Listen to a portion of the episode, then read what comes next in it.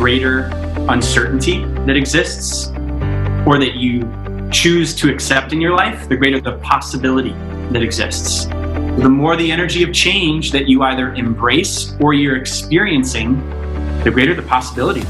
It's like no surprise that as COVID is like the most uncertain experience of our lives, there's also the seeds of some really beautiful possibilities that are being born.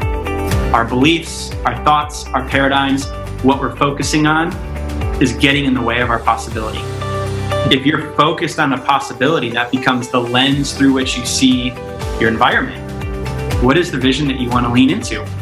You move towards what you think and talk about most. So let's think and talk about possibility. Let's think and talk about vision. Let's lean into that. Those are the inspiring words of Ben Skemper, a leader who is helping others to uncover the path to their greatest possibilities. During his time at Cutco, Ben became known as someone who could bring the best out of individuals and teams, setting records through his leadership that still stand to this day.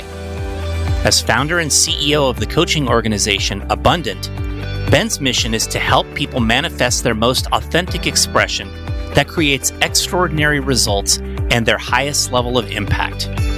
Ben's students include an A-list of top achievers in Vector, like Brian Hurlman and Brandon Brown, plus teams from major companies like Salesforce and Square. In this conversation, Ben will actually take you through an exercise to help you step into your own abundant possibility. Get yourself ready for the mind-blowing insights of Ben Skemper. Welcome to Changing Lives, Selling Knives. I'm your host, Dan Cassetta. There's a generation of entrepreneurs and business leaders out there right now who are positively impacting the world using lessons and skills that they first learned from selling Cutco knives with Vector Marketing Corporation. This podcast was created to share inspiring stories from Cutco's most prominent alumni and current leaders. On this show, you'll meet successful entrepreneurs, best-selling authors, superstar business executives, and transformational leaders from many walks of life. All our guests will have two things in common. One, they're all changing lives today through their work and their influence. And two, they all started out selling Cutco knives when they were younger. The lessons of the Cutco Vector experience are numerous, are compelling, and are real-world concepts for business and life. Through hearing real-life stories and hands-on experiences, you'll gain insights that can help you in whatever it is that you do in life. Thanks for pressing play. Let's get on with today's episode. Welcome to the podcast, everyone. My guest today is Ben Skemper. Ben worked in Cutco from 2007 to 2014. He worked with Mike Muriel in the Chicago area, actually was the pilot office manager with Mike Muriel in 2009 when that office set the all-time one-week record, over $240,000 in Cutco sales, which still stands to this day, 11 years later. In his first full year as a district manager with the company, Ben won the Silver Cup as the number one overall manager in his category. He is well known for productivity per rep, for bringing the best out of individuals. That's something that Ben established a reputation for during his Cutco days, and that is continued to this day in his coaching business. He left Cutco to establish a coaching business that was called Epic Impact originally. He studied very extensively under Tony Robbins and many others to develop a lot of great strategies and insights to share. His coaching business is now called Abundant, and it really boasts an A-list of clients and students, particularly many notable individuals in the Cutco organization, as well as individuals and teams from companies like Square and Salesforce, and many others in the San Francisco area in particular. And so really excited to have Ben as a guest today. We're going to have a lot of great insights and ideas that come out of this. Ben Skemper, thanks so much for making time for the podcast. Thanks for having me on. Excited to have a nice conversation here with you, Dan. Yeah, great. Well, I've been looking forward to this for a long time. And I, you know, we haven't caught up in a while, Ben. It's been quite a while since we've chatted, and it's been a pretty crazy year that has happened here in 2020. I'd love to hear a little bit about, you know, how this year has affected you, and in particular, what has been the gift that has come out of this year for you? Yeah, last time I saw you was JP Sears down in San Diego. And then we had some wine and some dinner at that restaurant in Cleveland. So yeah, it's good to catch up with you. And this year, I mean, what a year for everybody. And your question is, what's the gift that's come out of this year? And honestly, there's a ton. Well, one, my wife and I timed it perfectly. We had a really just like synchronistic COVID experience in that we, in end of last year, we decided to rent out our house March through July in San Francisco. And our idea was, hey, let's go check out Austin. Let's go check out San Diego. Like, we love San Francisco, but you know, maybe we want to live somewhere else. Like, let's try it before we buy it, kind of thing. Yep. And so we had a renter for our house and started March 1st. Now, we ended up not doing a whole bunch of traveling, but we were able to go spend time in the Midwest with our families. And so Cassie's family's in Minnesota. They have a cabin in the woods. And it was just a great opportunity to be in nature and not be so impacted by as much as cities have been impacted. Right. Go in the sauna every day, jump in a frozen lake. Like, that's the kind of crazy stuff I like to do. And then we spent the summer in Michigan, and my parents have a house on Lake Michigan. It's my favorite place in the world. So there's definitely been the gift of like connecting more to nature and connecting more with family. That's been a huge gift. And I think also beyond that, just for me in the work that I do and that we do at Abundant, it's been a pleasure truly to be able to serve people in this time. You know, we believe that the greater uncertainty that exists or that you choose to accept in your life, the greater the possibility that exists. And so, you know, working with companies like Square and others to help them find the possibility and all this uncertainty has been really rewarding. And so it's like, now's the time to really serve, and what we do helps people more than ever. So that's been a huge gift. That's really cool to hear.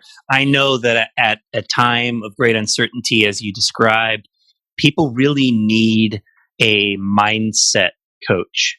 And that's, I know, one of the things that you are expert at providing for others. And I'm sure that you've been of great service to many people during this time. And that's awesome to hear. Take us back to when you first got started with Cutco, Ben. How'd you hear about the company and how'd you get started? Geez, you know, I got a letter in the mail, as many people do. And I just was like, you know what, I'm not quite sure what this is. It's a little sketchy, but I'm going to check it out. I'm going to show up, see what it's all about. And I share with people all the time how it's funny how those little moments can change everything, the entire trajectory of your life. And for me, getting that letter in the mail is one of, if not the most formative moments. It's like getting that letter, saying yes, going into the interview, accepting that job. It's changed my life completely. And so that's how I got started. You know, I wanted to pay for school. I went to a school that was expensive, Grinnell College. Once I realized, oh shit, I got to pay for these loans at some point, I got to make some more money. And Cutco is the perfect vehicle for that. So that's how I got. That's cool. And this was in Chicago area. Was it in Mike Muriel's office when you originally started? No, my original manager was Carol Bart in Oak Brook. And yeah, it was a really fun office to be a part of. There was a guy named Noel Moore who had started right before me. He did 18,000 for his fast start. You know, he sold 30,000 for SC2. And so I kind of got into this environment where there were some already people setting a pace that was pretty fast. And so I sold $50,000 in my first 4 weeks and went from fast start right into SC2. It was kind of like the perfect storm to just explode in sales. So, wow, $50,000 in your first 4 weeks? That's crazy. I ate, slept, and breathed Cutco. Everybody was like, "Where'd you go, Ben?" I was like, "I'm at Money Camp." So, what were some of the success factors that enabled you to do so well like that? Yeah, honestly, the biggest one is that I just trusted my manager. Like, I did literally everything that Carol Bart told me to do. I just was like, you are an expert here. You know much more than I. I'm not going to question what you're teaching. I'm going to show up when you tell me to show up. I'm going to do the things that you tell me to do. And I mean, I worked really hard. I did over 80 appointments in my first SC2. I still have my planner with like all the time slots scheduled out.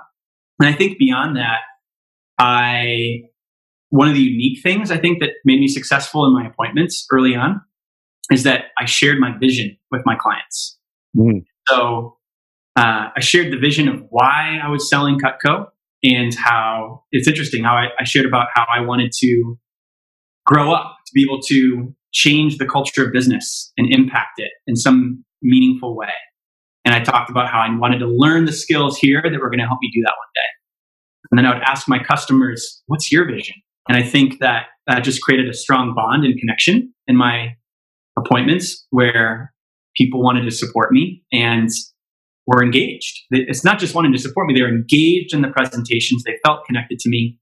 And because of that connection, I think they were able to see the value.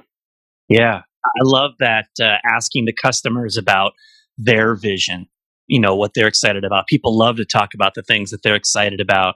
And, you know, people really come alive when you give them that opportunity. And I'm sure that helped you establish some great connections with people. Can I say something more about that here? Yeah. Yeah. I mean, back then, and it's true today too, but how many people get asked that question? It's not often that you get asked, like, what's your vision? What do you want? And so it was like a true value additive experience to ask questions like that to my customers.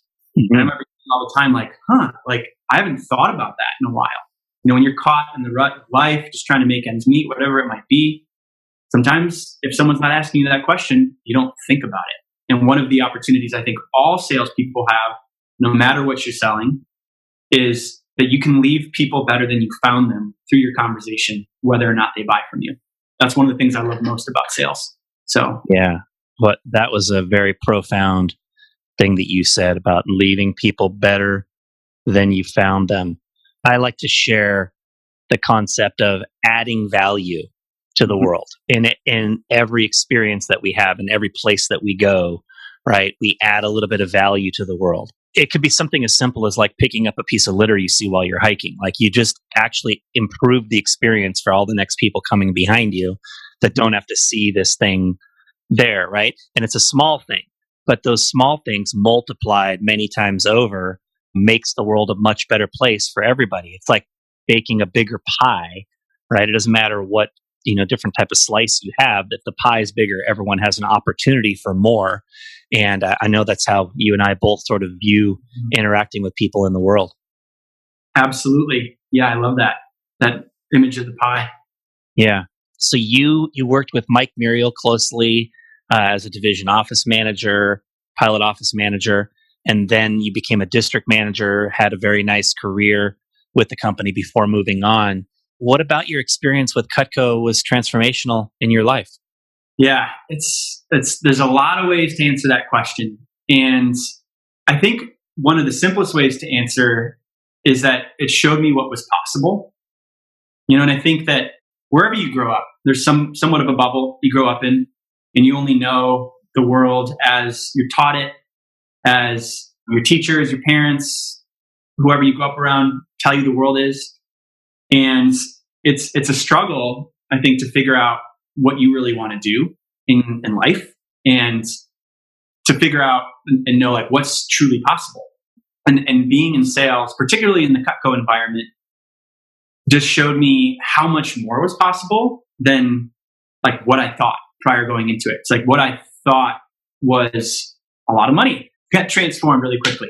Making 20 grand in a month, we'll do that. Like, wow, there's a whole financial opportunity I wasn't aware of. And then realizing you can do 80 presentations in 2 weeks. You know, you can sell $50,000 of something in a month. It kind of blew my mind in terms of what was possible for me to want from life, to expect. And that's a huge one. And it's just that mindset that you learn in Cutco sales. You know, earlier today, I actually had an interview with a former team member of mine who was kind of like my right-hand man in 2009 when we broke the record. And he fights fires. He's a forest firefighter in Montana.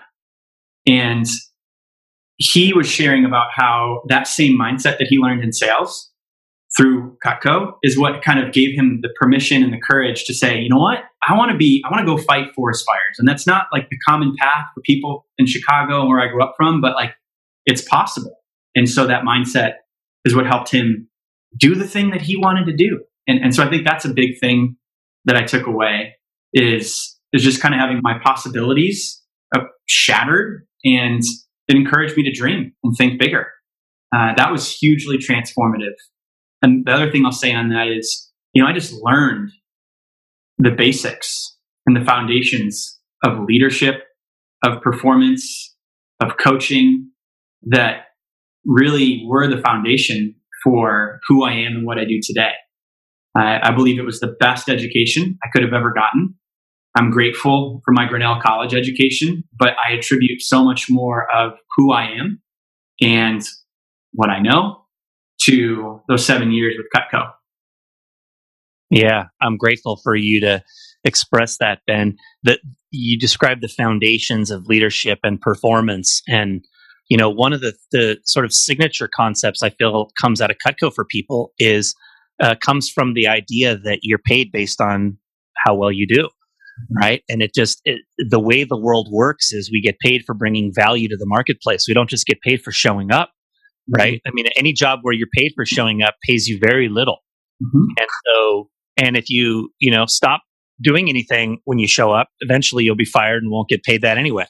And so it's so important to learn to produce and be successful and to solve problems and overcome challenges and, you know, achieve your goals.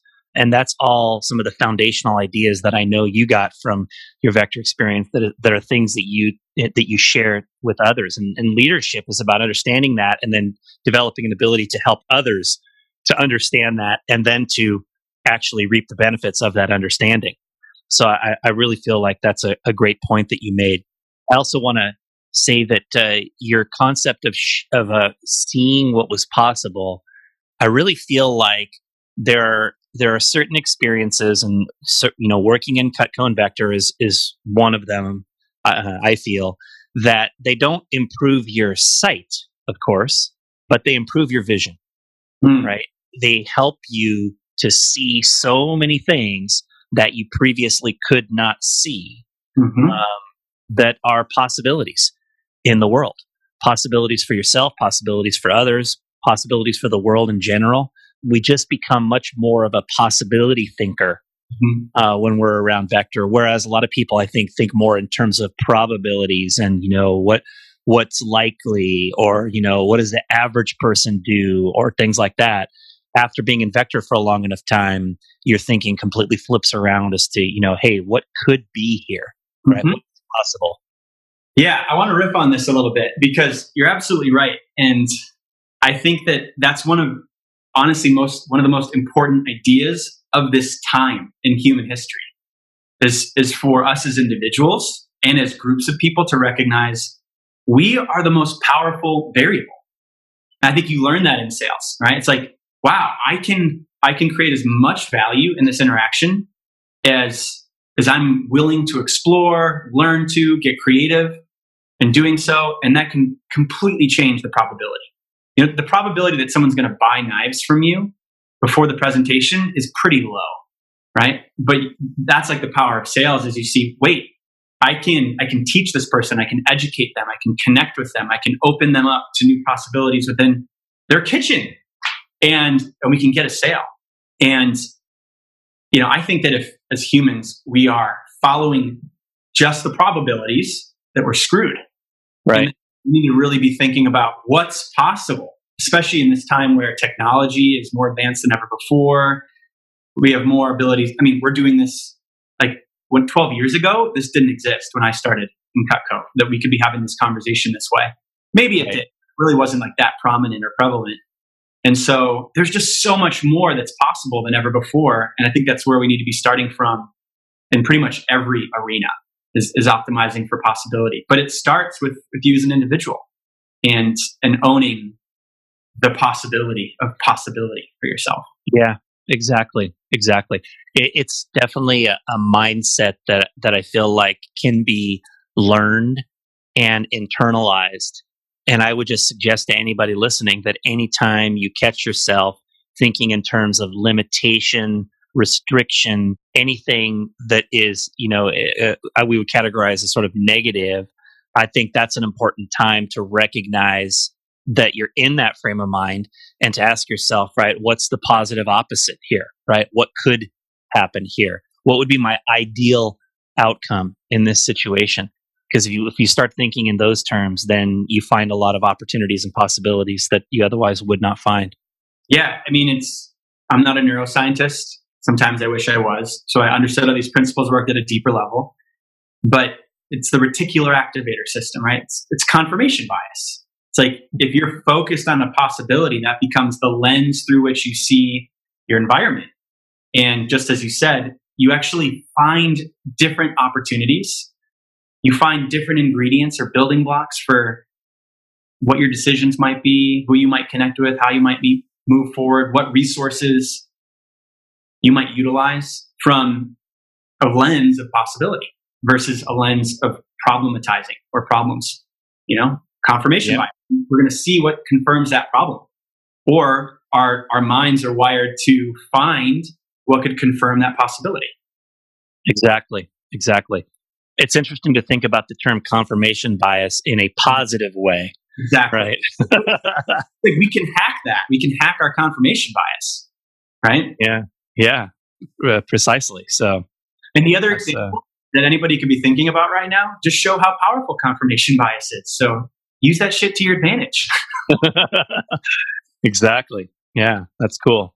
Ben, tell us a little bit about the impact of Mike Muriel on your development.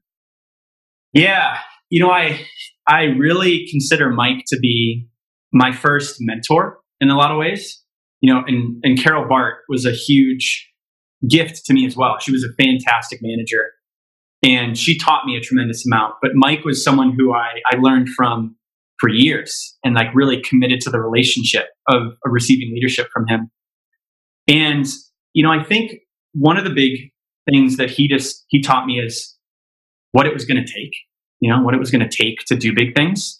And he and I had a very unique and special relationship where I allowed him to push me to my limits. And that's something that I asked of him and that I requested. And he definitely taught me a lot about the barriers I was setting for myself and helped me stretch and push to new heights in what was possible. You know, I remember when I told him, like, I want to do $1.3 million this summer. He was like, who the F do you think you are? Like, blah, blah, blah, blah. He like challenged the crap out of me originally and was like, it was kind of like, you've only run one office. And then I was like, no, I want to do that. He's like, all right, well, it's, you know, then I'm going to have to push the crap out of you. And I was like, game on, let's do it. And, you know, also just, you know, he taught me a lot about life and about how to think about, I remember my first SC2 meetings, you know, the 10K Alliance meetings that he, you know, helped us learn to run as managers. And like, those are the first times I meditated. Those are the first times that I ever did visioning exercises. And those are such powerful tools that I use today for myself, but also with everybody that I serve and lead. So just like those seeds were planted in a lot of ways through that relationship. And the other thing that even goes beyond Mike is just, and what I love about the Cutco family is that, you know, I had all these like uncles and aunts who were helping me. And I didn't just have Mike as a mentor. I had Chanda, I had Justin Donald, I had Dane. You know, even I think about my first company trip and I remember conversations with Mike Cassetta at like midnight at the bar at Costa Rica. And, you know, I think about like you and I never interacted a ton. But it's like, there's that community within the culture where it's like, if I saw you at an SLC in a conference, it's like, I knew that Dan Cassetta had my back and wanted me to win and would share advice with me, even though you're across the country in a different region and division. And I think that that's really rare and really precious about the Cutco culture and something that just makes it a fantastic place to come from and to grow up in. Yeah, your guys' office and our office competed tooth and nail in 2009, right down to the end of the year. And, you know, I feel like one of the reasons that we both succeeded was because Mike and I had a culture for many years of sharing the goods with each other, right? And that, you know, and we would share our successes with each other when they happened. And it was, we were always excited for the other guy. I would see you guys post these huge weeks and the competitive side of me would be like, oh shit, how are we ever going to compete? But then I was like, that's awesome. We could do that. You know, let's strive for that. And it was great to always have that, that vibe. And I could go on, you know, John Kane, Trent Booth, you know, Drew Frank took a lot of calls from me back in the day. I blew him up. I was like, Drew, what are you doing? Teach me the ways. Yeah. But just have a culture where that was really welcomed and a part of the culture was really special. Yeah. Awesome. Well, it's great to hear that you received such a strong foundation in Cutco from Carol and from Mike in those days. What advice would you have for people in Cutco just to get the most out of their experience? One, just kind of from the conversation you and I were just having or about how much support there is, I would say take advantage of that. Like, don't be afraid to call people. Build relationships with people who are doing the things you want to do. I think people hesitate. They're afraid, like, is this person going to take my call? Are they going to be annoyed? But more often than not, people, especially in Cutco, want to help. And so it's like, are you actually taking advantage of that? Or are you keeping your problems, your challenges, your fears to yourself? And so I think that's a huge one is like, are you taking advantage fully of all of the leadership resources that exist? And, you know, I think about, you know, even like Vector Connect, how many, does that still exist? Yes. Yeah. Like how many amazing talks are there from like the last 20 years? That's, people should be paying to have access to that. You know, you could charge for that. I actually would pay right now as an alumni to have access to Vector Connect in that library. Like, there's some good stuff in there. And, you know, I think the other piece of advice I would give is to commit and commit for a significant period of time. And, you know, the way I think about it is like, if you commit for 3 or 4 years, it's like, I don't know that I want to sell knives forever. And that's a perfectly fair thought to have. But if you commit for 3 to 4 years, it's going to be challenging. It's going to be hard. There's going to be stuff you have to overcome. There's going to be stuff you have to learn. You're going to fail. You're going to have some disappointments. You're going to have some wins and some successes. But you're going to get so much from that experience. And I think that sometimes people have that short-term mindset of like week to week, month to month, campaign to campaign. And I think the people who are really able to grow as a leader and get the most out of the experience are able to build or achieve a vision within Cutco over time. And so even if you're like, I don't know if I want to be in sales, great. You should still commit. You should still commit for 3 to 4 years because whatever you want to do in the world, if you want to make an impact in any way, right? If you want to leave it better than you found it, that's going to happen through your influence. It's going to happen through your leadership. And I can think of no better education that exists currently, right? For where you could learn to be influential. You can learn powerful communication, connection. You can learn leadership. The fact that people can I got to run an office. When I tell that to people, I'm like, when I was 19, I recruited 60 people onto a sales team and trained them and managed them. People are like, what? You did that at 19? Like, yeah, I led a team of 60 people when I was 19. That's such a unique, valuable experience. There are people in their 40s who've never done that. So take advantage of all the help and commit. Yep, that's great advice. I really appreciate that. Let's talk a little bit about your career after Cutco. Well, why did you decide to start your own coaching business? I was ready. I would say is the answer that really comes to mind. And I was ready because I committed. Like I committed to getting as much as I could out of growing as a leader and learning about leading teams, coaching individuals through my experience at Cutco. And I do have a personal belief that you should be good at something before you start coaching other people on it. I think that that's important, that you should have a certain level of proficiency and performance if you're going to help other people in that area. That being said, kind of diving in fully within the Cutco world and then also you know, there was a love of leadership that was born within the environment of Cutco. And, you know, I explored elsewhere and outside as well to learn more about that through my time with Tony Robbins and others.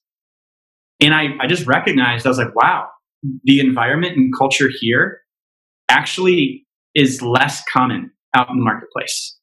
You know, the experience that I had in sales, I just started to see some of my friends get into sales. And I was like, they don't know the basics. They don't know the foundations. They're just kind of being thrown to the wolves. And I saw essentially how I could help a lot of people who would benefit from my experience, the expertise that I had tapped into, and the knowledge that I had gained from investing into my learning in deep ways. And I had a vision, you know, it's like I had a vision and it inspired me, and it was like a soul calling. And I waited for that, you know, because I think everybody has this experience of like, when it gets hard at times wanting to quit, and all managers and reps have that experience. But I'm really grateful that I saw that there was more for me to learn. You know, I saw like, hey, you had a big sales year in 2009, but you didn't develop any leaders. Like, you didn't develop any managers. You got to learn that. You got to take advantage of that opportunity to grow in that way while you're here. And so I didn't leave Cutco. I followed a vision, if that makes sense. I wasn't leaving anything. I was moving towards something that was, I felt really connected to and inspired by. Yeah. What were some of the challenges that you've overcome in doing this?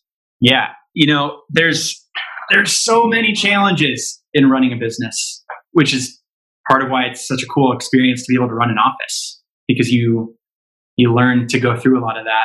And I don't care what business it is. It's never easy. And there's always challenges. There's always things that you didn't know. And so, you know, there's a couple that come to mind. I think one of the first ones is like getting started was hard, and figuring out how to sell myself in a new way, you know, sell my services. It's one thing to sell a knife, and it's another thing to sell like yourself and your wisdom and expertise as the value. And there's insecurities that come up in that. And I think that was a big early hurdle to overcome. And there's also the challenge of walking the talk. And in my business and the work that we do and helping teams really connect to what it's going to take for them to be at their best, and help them commit to best practices around co-creation and creating safe environments and creating shared vision. There's a certain, and also one of the big things that's important to us is helping people really do that from an integrous place, to sell and lead and go after huge goals from a place of integrity. And I think that foundation allows people to go further in their performance and to have a more sustainable achievement, whatever they're creating. And so for me, it's when that's what you're putting out there into the world, you have to rise to the standard. And so I think the challenge is having chosen a mission where being comfortable is not really an option. And that if that is the case, it's really hard to be congruent with what I'm teaching. And so it's a challenge that I love. It's a challenge that I accept. And sometimes it's like, why did I like, can I just take it easy? Can I just like pump the brakes a little bit? But it's a constant challenge, but who I get to become through saying yes to that is more meaningful than any other journey that I could choose. Let's get into some of the signature concepts that you share with others. I would love to have our audience gain a little bit of an insight into the wisdom of Ben Skemper and get a few of the key ideas that you like to share. Yeah. So at Abundant, we believe that conscious sales leaders are changing the world. And by conscious, I just mean someone who's heart-centered and really conscious of others, and not the salesperson who's how much can I get, how much can I take, but is a conscious salesperson. Sales leader to me is someone who is living, leave it better than you find it. And I think that when salespeople are living that, they are literally changing the world one conversation at a time. not just through the ways that they change the world, change a person in that conversation, but it's like the vibe you're putting out and like inviting other people to, you know, that hope. You know, the other day I was on a call with the leadership team at Square, and we were leading them through some annual planning exercises, and it was a lot of fun. And one of the individuals was at her house with her husband and her cousin who were there. And we were dancing in the middle of our meeting. And they were like, "What are you doing up there?" Because she was pounding on the floor. And she told them, and they were like, "Wow, that sounds really fun," which is a rare thing for people to say right now, especially in this COVID era. And I could tell that it kind of gave them hope. Like it gave them hope for what work could be like, what being a part of a team and a culture could be like. And so I think that that's really important, and that when salespeople are committed to leaving it better than they find it, they're literally changing the world in ways that they don't even know. And a little bit more on that is that I think sales prepares people to change the world. Because if you want to change the world, you want to make an impact, you got to be influential. So a conscious sales leader who's heart-centered, who's mindful of others, who wants to leave it better than they find it, I really believe that they are changing the world right now for the better. And that's a belief that we have. And what we do at Abundant is we help high-performing sales leaders realize possibility. That's what we're all about. We're about helping people step into the possibility, the abundant possibility for themselves. And an abundant possibility is a possibility that's both achievement-oriented, but there's also alignment in it, right? It's not just, hey, let me break this record. Let me do something that's never been done before so I can feel more significant. It's like, hey, are you doing that in a way that's aligned, that's considerate of your family, considerate of your team, that's good for everybody? Are you doing it from integrity?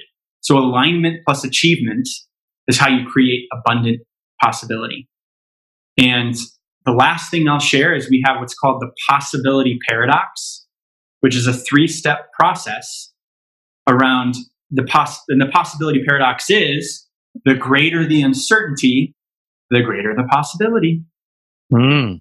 The more the energy of change that you either embrace or you're experiencing, the greater the possibility there is for change. I've seen that in my life, in many other people's lives. I think right now we're seeing that possibility paradox in our world. Things are really uncertain in a lot of ways.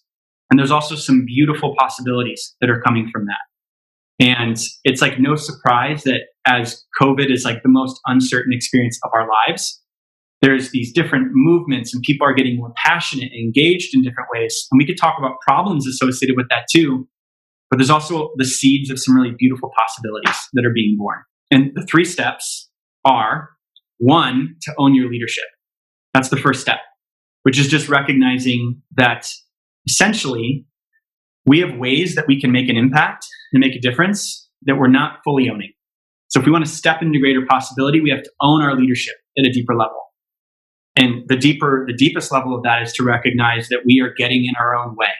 Our beliefs, our thoughts, our paradigms, what we're focusing on is getting in the way of our possibility. And so when we own that, we take a look at that, we can choose beliefs, worldviews, what to focus on in a way that is owning our leadership, owning our ability to make an influence on our lives and the lives of others. So that's step one. And there's like a whole bunch more nuance to it, but that's what it is basically. Step two, once you're owning your leadership, is leaning into possibility. Leaning into vision is really another way to put that. So once you're owning your leadership and you see, wow, I'm so much more influential than I might give myself credit for or might recognize. The possibilities that we can see for ourselves are so much greater. And I believe all we have to do is lean into it. And that's what we believe at Abundant is we already know what we want. We know what our vision is, what our dream is. We just don't always accept it or feel worthy of it. And so lean into your vision. What is the vision that you want to lean into? You move towards what you think and talk about most. So let's think and talk about possibility. Let's think and talk about vision. Let's lean into that. And we can talk a bit more about that, Dan, after I share the three steps. But where that starts is giving yourself permission to say, what is my North Star? What do I really want in this life? Who do I want to become? Because I think that, one, it's okay for that to change. But two, once you claim that, it gives more purpose to everything that you do. You start to line up the building blocks and see how, oh, this opportunity in front of me to grow, to learn, to develop a skill set is going to help me get closer to that North Star. So you start leaning into possibility, leaning into vision. And the third step is to make the leap. And making the leap is making the leap to the journey of growth. It's like, hey, if I'm going to realize a North Star, a big vision, it's not about the destination. It's important to have goals, but we have to actually be committed to the practice and the journey of how we show up, how we grow. That's the leap we have to make, is making the journey the goal. And when we do that, that's when we're able to do amazing things over time and make progress towards our North Star. So those are the three steps of the possibility paradox. Own your leadership, lean into vision, and then make the leap and commit to the journey. Yeah, that's very powerful, Ben. You know, you said there when you were talking about the second point, you said that you move towards what you think and talk about most. I think that's a really profound and important point to underscore, you know, is just this whole idea that, you know, our minds are a lot like the most advanced heat-seeking missile that could exist. And that when we give our minds focus, it provides us with the chance to see the answers, to see different paths, to see opportunities that otherwise we would just pass right by without seeing. And so it's so important to identify, right, what is that North Star as you described. I've heard particularly Vince Reyes share a lot about the North Star exercise that you teach. And I would love for us to kind of give our audience a little snippet into this before we wrap this up today. Can you give us a short rendition of the North Star exercise? Yeah. So the North Star exercise is really about finding an image that's so inspiring to you about what your future could look like that it becomes a guiding image for your life. It becomes an image that you orient yourself towards. And again, we think and we move towards what we think and talk about most. And so the North Star is picking an image that's so inspiring to you that it's going to be hard not to think about it. It's going to be hard not to think about it. And one of the simple ways that we teach that is through something I learned from a mentor called the impossible moment exercise. And the idea is, what's a moment in your future? Doesn't matter how long it would take, 20, 30, 40, 50 years. But what's a moment that's such a big expression of your gifts, your contributions, you adding value, and your mission, but it's so big that you actually think it's impossible. It's so big you actually think it's impossible. And what's helpful about that is by just giving it the label of impossible, it gives us permission to actually see the image. And the power of the impossible moment in your North Star is not that you realize it. It's not that you do the thing exactly or create exactly what the North Star or the impossible moment is. The value in that is then asking the question, well, who's the version of me that moment would be possible for? Who would I have to become? What are his or her characteristics? Because we can start becoming that person now. So that's the real value of it. So just, I'll share my impossible moment. My impossible moment is to be putting on some combination. I'm a DJ on the side, Dan Cassetta. I love live music. I was a religious studies major in college, and being at a liberal school like Grinnell, I got to study music festivals as religion, which was pretty cool. Right? So, but I've always been drawn to the power of like mass gatherings, like, you know, going to a Lollapalooza as a kid and there being 100,000 people in Grant Park, or going to a Tony Robbins event, there being thousands of people, or going to a sporting event. There's like something powerful about tens of thousands of people being together in the same space, something we can't experience right now, unfortunately. So I look forward to getting back to that. And so there's something that just I love about that energy. And there's this impossible moment of creating some sort of an experience that's a mixture between a music festival and like a personal development seminar and just smashing them together, right?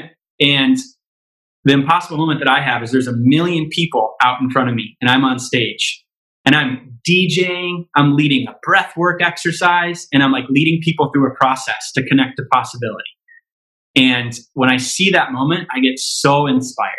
And I'm like, yeah, even if I only get a tenth of the way there, it's worth trying. I mean, by the way, a tenth would be like 100,000 people. That'd be pretty dope. That'd be pretty cool. And then I think about, okay, well, who would I have to become to make that moment happen? You know, one, how much influence would I need to have for people to trust, like a million people to show up to an event that I was putting on? And how amazing of a facilitator would I have to be to, again, earn the opportunity to have that many people show up, but also to facilitate that moment. And also I have to become a better DJ, right? And there's also this quality for me of like, if that moment's going to be powerful for people, how connected to my heart would I have to be? And that's a guiding image for me, because even in this podcast, or if I'm leading a call for some of our clients, there are times where I view that as practice and say, hey, I'm showing up right now to like stretch my capacity, to build my muscle, to become more the version of myself that moment would be possible for. And so it gives more purpose to everything that I do. And so that's the impossible moment exercise, or the North Star exercise. So what's that impossible moment? It's so big that you think it's impossible. But who would that be possible for? Which version of you? And then question three is, great, how can you become more of that person through the opportunities that are right in front of you right now? Awesome. Really cool stuff, Ben. I really appreciate it. My pleasure. Yeah. What else you got? Anything else that you're passionate to share with the Cutco Vector audience? Yeah, I would say that just the work that Cutco does matters. And for all of you who are in the company, whether you've been there for a while or you're new to the job, what you're contributing to matters, because it's teaching skill sets, it's creating opportunity, but more importantly, it's creating humans. It's literally changing lives. And so, you know, I think that in today's world, the companies that we give our time to matter. It matters for us to have a higher standard for like, where are we going to invest into, right? Our time, our efforts, our energy. And Cutco's an amazing product, but the lives that get changed through this organization are the most important part. And so, you know, I would just encourage people to think about that a little bit more and know that like you're a part of a good company and you're doing good work and you're supporting something that matters by being part of the organization. And it's an honor to be a part of the Cutco alumni mafia. Indeed. Well, you're one of the better known and most respected members of that mafia. Ben, as you look into your future, what are you most excited about? I'm excited about some of the organizations that we're working with right now and just continuing to grow in my craft. You know, I love the art and the creativity of figuring out how to help a team or an organization tap into its full potential, or a leader, you know, and there's the principles of that, but there's always like popping the hood and taking a look inside and just seeing where they're stuck and helping people out. I'm excited to continue to develop our family, an amazing family with my wife and my two daughters. I'm just blessed to have a healthy, happy family. And I'm excited to hopefully get back to DJing some more soon and facilitating the music on the dance floor for people. Yep. And that will obviously be a part of helping you become that great DJ that can, that's right, and harvest that impossibility, that you know, that impossible dream that you described. So that's awesome. Well, hey, Ben, this has been really great stuff. I really appreciate your time and your energy and all the value that you've shared with our audience today. I know I've gotten a ton out of this conversation. I'm sure that other people will as well. So thanks a lot. My pleasure. Thanks for having me on, Dan. All right. Ben Skemper, everyone, he saw what was possible. He expanded his vision during his Cutco Vector experience and developed and learned a lot of the foundations for performance and the foundations for leadership. And a big part of how that happened was through the mentors that Ben had, starting with Carol Bart and then most notably Mike Muriel. And Ben said that he committed to the relationship of receiving leadership from Mike. I think that's an important part of getting the most out of the mentoring relationships that you might have right now, the leaders that might be around you, is are you committing to the relationship of receiving leadership from them? And that means feedback of all sorts, good and bad, as well as, of course, direct guidance and teaching. Ben asked the question, you know, are you taking advantage fully of the opportunities that are in front of you? And with regard to Cutco, committing for a significant period of time. I think this applies to any endeavor that we step into. And I can describe this from the context of the Cutco experience, but it certainly applies in whatever you may be doing right now, right? It's committing for a certain specific period of time and enough time, right? If I were advising a new Cutco rep just getting started, I would always tell people, commit for at least 2 summers to this job. 1 summer in sales, 1 summer in some type of leadership role as a branch or assistant manager. And for anybody getting into becoming a district manager, I would say the same exact thing, that you're making a commitment for at least 2 summers or 2 years, 2 cycles of our business. 1 summer is just not enough to be able to really see what it's going to be like. A lot of times if somebody struggles at something, they don't like it because they're struggling. And so they translate that into, well, I don't like doing this. But if they were succeeding, they would probably be liking it. And sometimes you have to get over that hump to success to really gauge how you're feeling about what it is that you're doing. Ben encouraged people to find an image so inspiring to you that you orient yourself to it. The way we might orient ourselves to the North Star if we were traveling outside at night, looking for our way. What is that image for you of something so inspiring? What's a moment that's the biggest expression of your gifts, right? What could that moment be for you in the world? And who is the version of yourself that this moment is possible for? How can you move toward becoming that person? That was a compelling idea or exercise that came out of the conversation. I also really liked when Ben shared the possibility paradox, which is that with greater uncertainty comes greater possibility. And we are going through a year here in 2020 that has provided the most uncertainty for virtually all of us in our lifetime. And yet the other side of that coin is that it provides possibility. And I would just ask you to think about what kind of influence are you being on the people around you? Because there is an opportunity in this challenging year to serve others through our own leadership. And so I would encourage you to think about how you're applying that, right? There's a lot of people who are out there who are always spouting negativity and, the doom and gloom of the situation, which in some cases is real and is there. Other cases is probably embellished, but either way isn't serving the people around them by providing people with confidence, enthusiasm, goals, vision, possibilities, right? And I would just encourage you to be the kind of leader who is providing people around you with inspiration, motivation, possibilities, and being a positive influence on other people. I think that is a great way to be as we are all navigating a period of great uncertainty. Hope you enjoyed getting to know Ben Skemper today. I really appreciate the wisdom and insight that was offered here in this episode. And if you liked it, please share it with other people and give us a rating or a review on your podcast player. Thanks, everyone, for your support. Thanks for listening. If you enjoyed today's episode of Changing Lives, Selling Knives, please consider rating or reviewing us on your podcast player and hit the subscribe button so future episodes are automatically downloaded directly to your device. For access to guest bios, show notes, and other resources, visit ChangingLivesPodcast.com. You can sign up there to receive valuable resources for free from people featured on the podcast. This is Dan Cassetta signing off. We'll be back in a few days for our next story about changing lives.